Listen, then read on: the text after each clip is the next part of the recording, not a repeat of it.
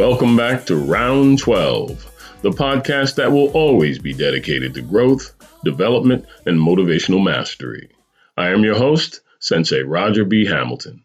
Thank you for joining us again today for another episode of the Round 12 podcast series. Let's go get it. The Mastermind Alliance.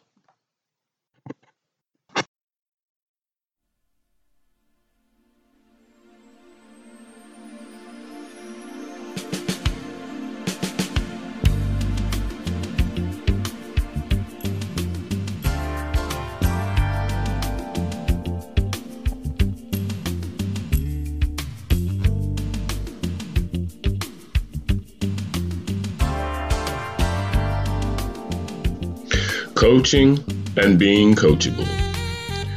We teach best by example. There is no reasonable way around this fact.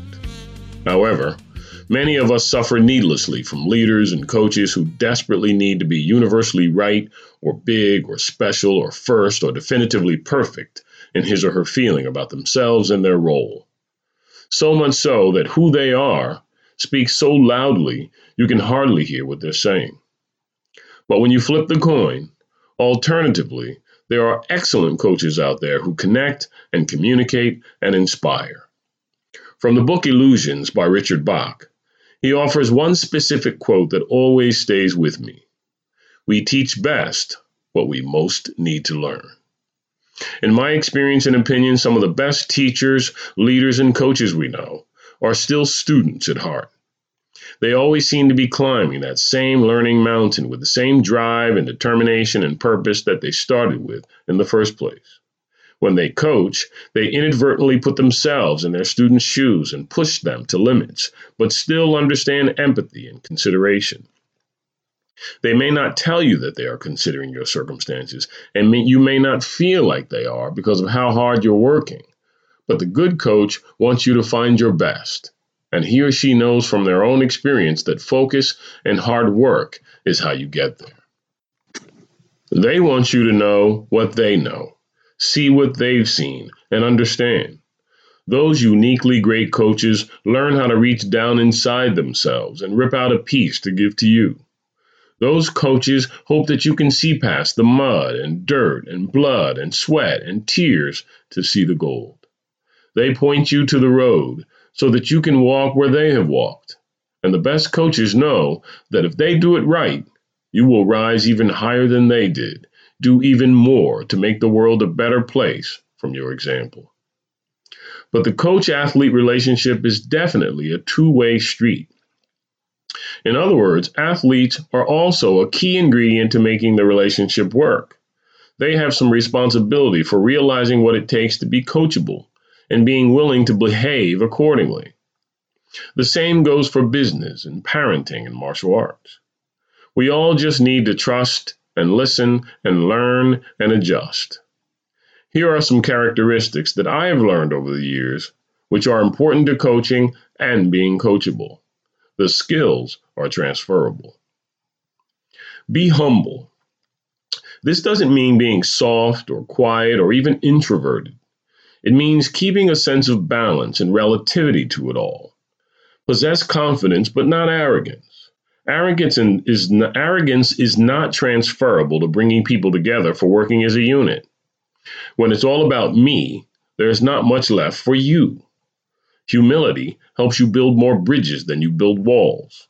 With entitlement behavior, however, we communicate to others that we are better than they are and that we deserve more. Reciprocity and working together from both sides is a much more effective and welcoming proposition. Have a good sense of humor. Enjoy yourself. Find the fun in what you do. When you spend large amounts of time doing anything, to enjoy yourself is half the battle. I've always been fortunate to love the training environment. If you can laugh at the joke and find something to smile about during training, you will handle yourself much better on game day. Accept change. Be flexible to an extent that is useful. While consistency is an important part of success, alterations need to be made sometimes to be more effective and take advantage of opportunity. While change is certainly an emotional experience most of the time, Once you take steps to develop a detailed change plan, it can make your adjustments that much more palatable. Either way, staying open and pliable is useful in the long run. Be respectful. The hidden value rule indicates that we should look for the good in everyone at first. You may not see it immediately, but usually it's there. Believe that everyone provides some kind of value, even if it's not abundantly clear on the surface. Trust that the person standing in front of you has redeeming qualities that, if you knew more about them, would inspire, delight, and captivate you. Give everyone the benefit of the doubt. Look for the good, and you will usually find it. Look for the alternative, and your load can get awfully heavy along the way. Stay open to new learning. We should commit to learning about new topics and keep the channel for learning open. Learn new things specifically to become a master of learning in general. The gray matter cells in our brain are like metal hinges that need oil. New ideas, new skills, new concepts are the oil. Without that special lubrication, ultimately, they can rust and become frozen. Staying open and in the habit of learning new skills makes it easier to absorb fresh, new information. To become set in your ways is to lose the portals of learning forever. If your opening is now shut, take some steps to bust it back open again by learning something new. Work past the limits of your comfort zone. It has been my experience that getting comfortable with discomfort and trial and challenge are absolute keys to success. When things aren't going your way, or you are not getting your way, how do you conduct yourself? And how do you respond? Sometimes we're only happy when people are nice to us, or circumstances are in our favor. But what about when all hell is breaking loose? What about when the barn is burning, or the rain is falling, or there is fire in the hole? Throughout our life, our careers, and our experiences, we will have to work through obstruction. It is important to establish a sense of resilience and temperance and develop thicker skin. Not to just vulnerably accept any bad thing that comes about, but to stay in your lane and in your groove no matter what piece of music is being played. This is the key. There's that phrase never let them see you sweat. But I don't mind sweating. I've done quite a bit of it. What I like to say to myself is never let them see you break. I might even get a hairline crack or two, but I refuse to let mere circumstance break me down. Own it. Work hard. Take responsibility for your own success. Never blame others. Define your ambition so that you have a vision of where you're going and what you want to achieve. Your goals belong to you. When you work, you work toward those goals. If you have no goals, set some. But your own identity and the work it takes to get the job done is up to you. In addition to working hard, work smart. We don't always have to take the most difficult route as the way to go. Being intelligent and creative and strategic are important considerations as well. Think long term. Don't get hung up on any one event or circumstance. Win, lose, or draw, learn from every event and move on. High self esteem is an important part of this because you don't take constructive criticism as a personal attack, and you never twist a loss to mean that your career is over. You always find ways to take it all in stride. Being in the moment is very important, but to take successive action towards your particular vision is very powerful indeed. As quoted by Philip C. McGraw, life is a marathon, not a sprint. The Mastermind Principle The Mastermind Alliance involves two or more people who work in perfect harmony for the attainment of a definite purpose. In essence, the mastermind principle is simply about human beings working effectively together. This means that in every sense of the word, your mind and the mind of someone else combines resources, talents, thoughts, ideas, plans, and perspectives to effect create a new mind, the mastermind. Once your mastermind alliance is built, you have access to a new tool. You can borrow and use the education, experience, influence, and even capital of other people. You can potentially accomplish in one year more than you could accomplish without it in a lifetime. You can draw upon the powerful spiritual forces within you and the group at large. You can have absolute protection against failure if your purpose is beneficial to all the people you influence. The mastermind principle effectively has roots in science, but some might even consider its effect a bit metaphysical. Great things can happen when a spirit of cooperation and teamwork becomes the priority. A mastermind group may be developed by a friendly alliance in a spirit of harmony or purpose between two or more minds. No two minds ever met without creating, as a result of the contact, another mind which affects all participating in the alliance. The principle is related to chemistry. For example, the chemical formula H2O, combining two atoms of hydrogen with one atom of oxygen, changes these two elements to water. One atom of each of these elements will not produce water. Moreover, they cannot even be made to associate themselves in harmony. Just as combining certain elements changes their nature, the combining of certain minds changes the nature of those minds, producing either a certain degree of mastermind or many times a highly destructive opposite. Very simply, a mastermind may be defined as the invisible power that results when two or more, more minds work in perfect harmony toward achieving a common goal. The ability to organize people in strategic positions in a spirit of friendliness and harmony was the main source of both the power and the fortune accumulated by many successful leaders in the past. Even if you don't know anything about a given industry or topic, you can still be instrumental in serving as the diplomat, the mediator, the central voice, or the point man or point woman. It's just the idea of emphasizing those precious things you have in common and developing a plan that everyone can agree to, which then starts to make magic. A magic that's bigger than you, the individual, yet benefits everyone. This sense of harmony and the powerful goal orientation that you and your group set in motion is how we change the world. Harmony seems to be one of nature's laws, without which there cannot be any such things as organized energy. Without harmony at the source of any form of organized energy or power, the units of that energy are thrown into a chaotic state of disorder and the power is rendered neutral or passive.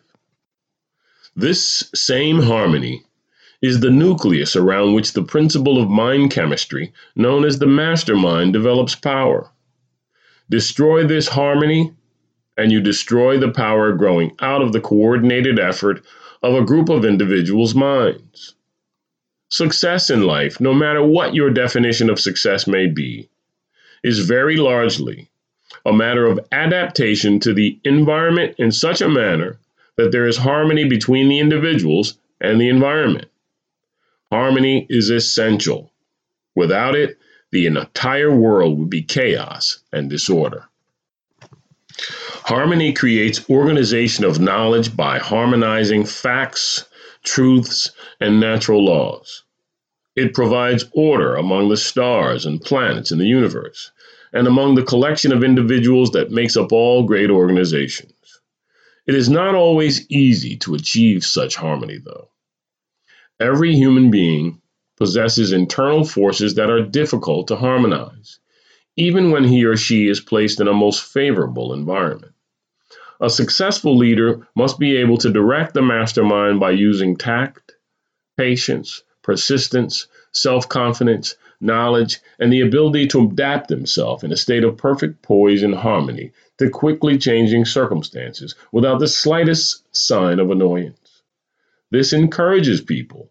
This motivates people. This makes them want to learn more about how you stay so calm, calm and handle issues so well. Of course, some minds will simply not blend in a spirit of harmony and cannot be forced to do so. Do not, however, be too quick to charge others in your alliance with all the responsibility for that lack of harmony. The trouble may be with your own mind. So you have to stay open to seeing the entire picture clearly. Sometimes it's difficult to see the picture when you're deep sitting inside the frame. Remember also that a mind which cannot and will not harmonize with one person or group may harmonize perfectly with other types of minds. There are many cases where poor performers in one job went on to achieve great success in another field of endeavor. If you're not sure you understand this law, analyze the record of anyone who has achieved a great result, and you will find that in every case, such people have consciously or unconsciously employed the mastermind principle. The acid test of any theory or rule or principle is that it will actually work. The law of the mastermind has been proven sound because it does work. It has been used effectively by leaders throughout the history of business, politics, and philosophy. Many of our greatest advances have been made through the successful use of the mastermind principle. It will work for you too if you let it. Realistically, whether we want to believe it or not, no individual has ever achieved real and lasting success without the help and co- cooperation of others. I am very aware of this principle. As a man of 25 years old, I remember moving to California after growing up in New Jersey and feeling like I was an independent being who could handle himself and could do virtually anything alone. However, once I started teaching regularly and then later started a family, it became powerfully clear to me that working together works best. My two sons and I have a word game we used to play, and even to this day, with both of them in their 20s now, our game is very much still intact. I would bark the phrase, What are we? And they would reply loudly, A team. And when we're a team, what do we do? I would ask. Work together, they would say. And when we work together, I asked in closing, we get it done. They would close with emphasis and a sense of resolution. We played that game for years, to the point that if you woke them from a dead sleep and asked them, barely awake, What are we? you would hear them whisper, A team, without any thought about it whatsoever. That is what I think when I consider the value of the mastermind principle. Everyone on the team is bought in. Everyone on the team understands the goals. Everyone on the team knows their value is considered. Everyone on the team gets it done. That is why harmony is so important to the mastermind principle. Boxing, the trainer and the fighter. For any of you who don't know, Angelo Dundee and Muhammad Ali shared a tremendous mastermind alliance. When you mention the name of the one and only Muhammad Ali, generally, whoever you're speaking with will know who he is.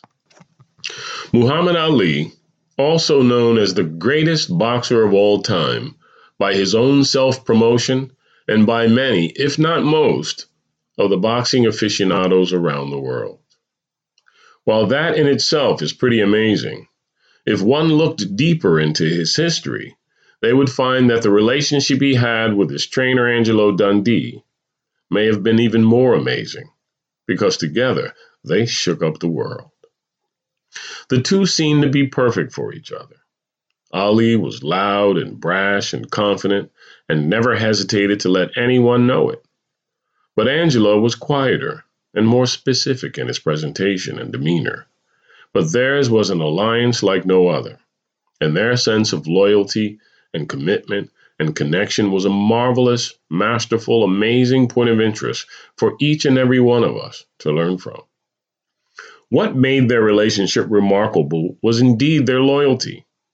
In boxing, maybe more than any other sport, friendship is always the first casualty. By way of example, Don King likes to tell of the time he traveled to a heavyweight title fight in a limousine with the champion, Joe Frazier, and left in a limousine with the champion, George Foreman. King never understood the fact that his actions said more about him than he realized. Angelo Dundee's loyalty was always to the man, the human being, not the belt.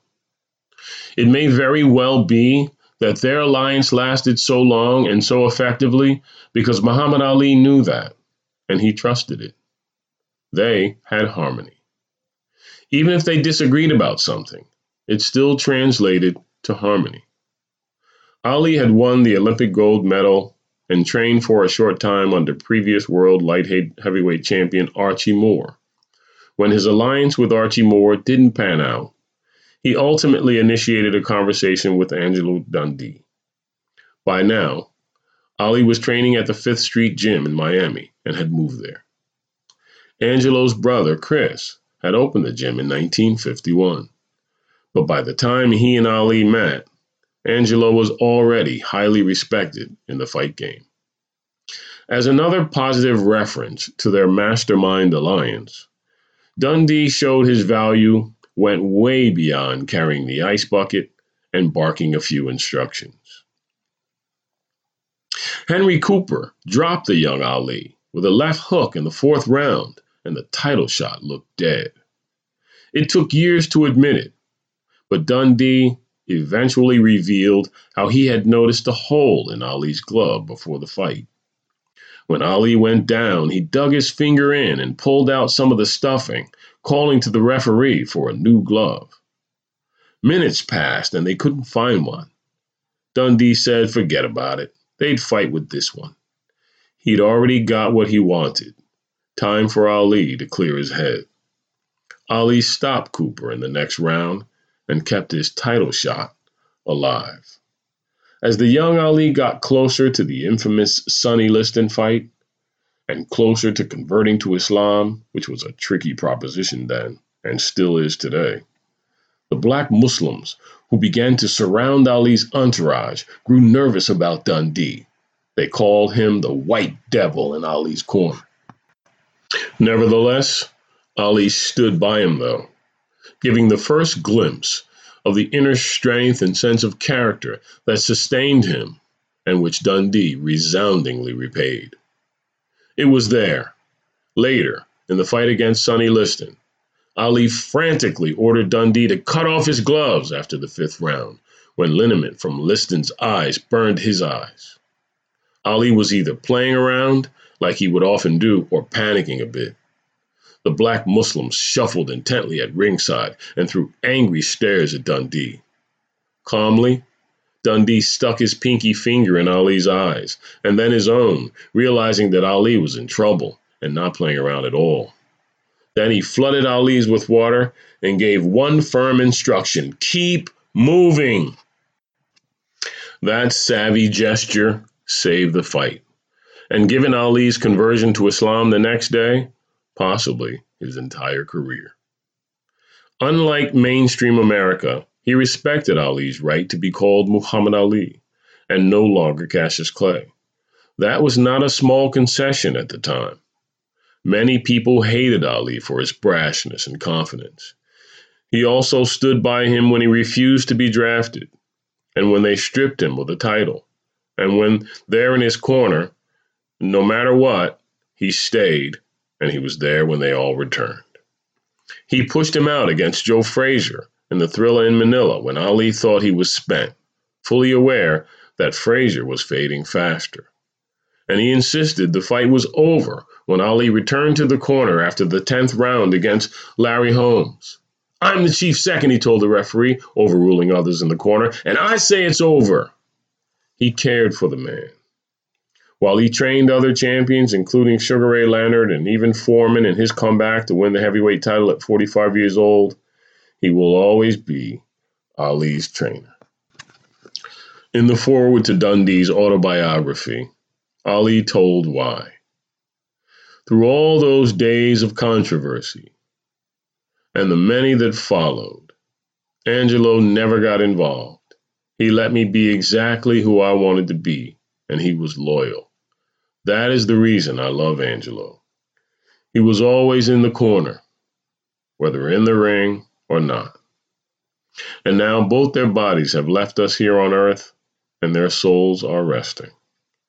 But as we, we reflect here today, we should remember that their smaller mastermind alliance fueled a much, much larger one for millions upon millions of people in Africa, in Malaysia, in China, in Spain, in Jamaica, in countries around the world who simply loved Ali. His reach was broad and far and wide and thorough. His gestures, his words, his kindness, his mistakes, his unwillingness to get out early and save some wear and tear on his body and rest, all shines bright even today. Muhammad Ali was a true champion in every sense of the word. He was an inspiration to millions of people around the world, and his powerful legacy will live on forever through his provocative but sometimes beautiful words. Here's a few to remember Use success for good. Muhammad Ali used his fame to speak out about what mattered to him. He never allowed success to go to his head. Through his fame, he gave a voice to those who did not have one, people like me included. Always stand up for what you believe in.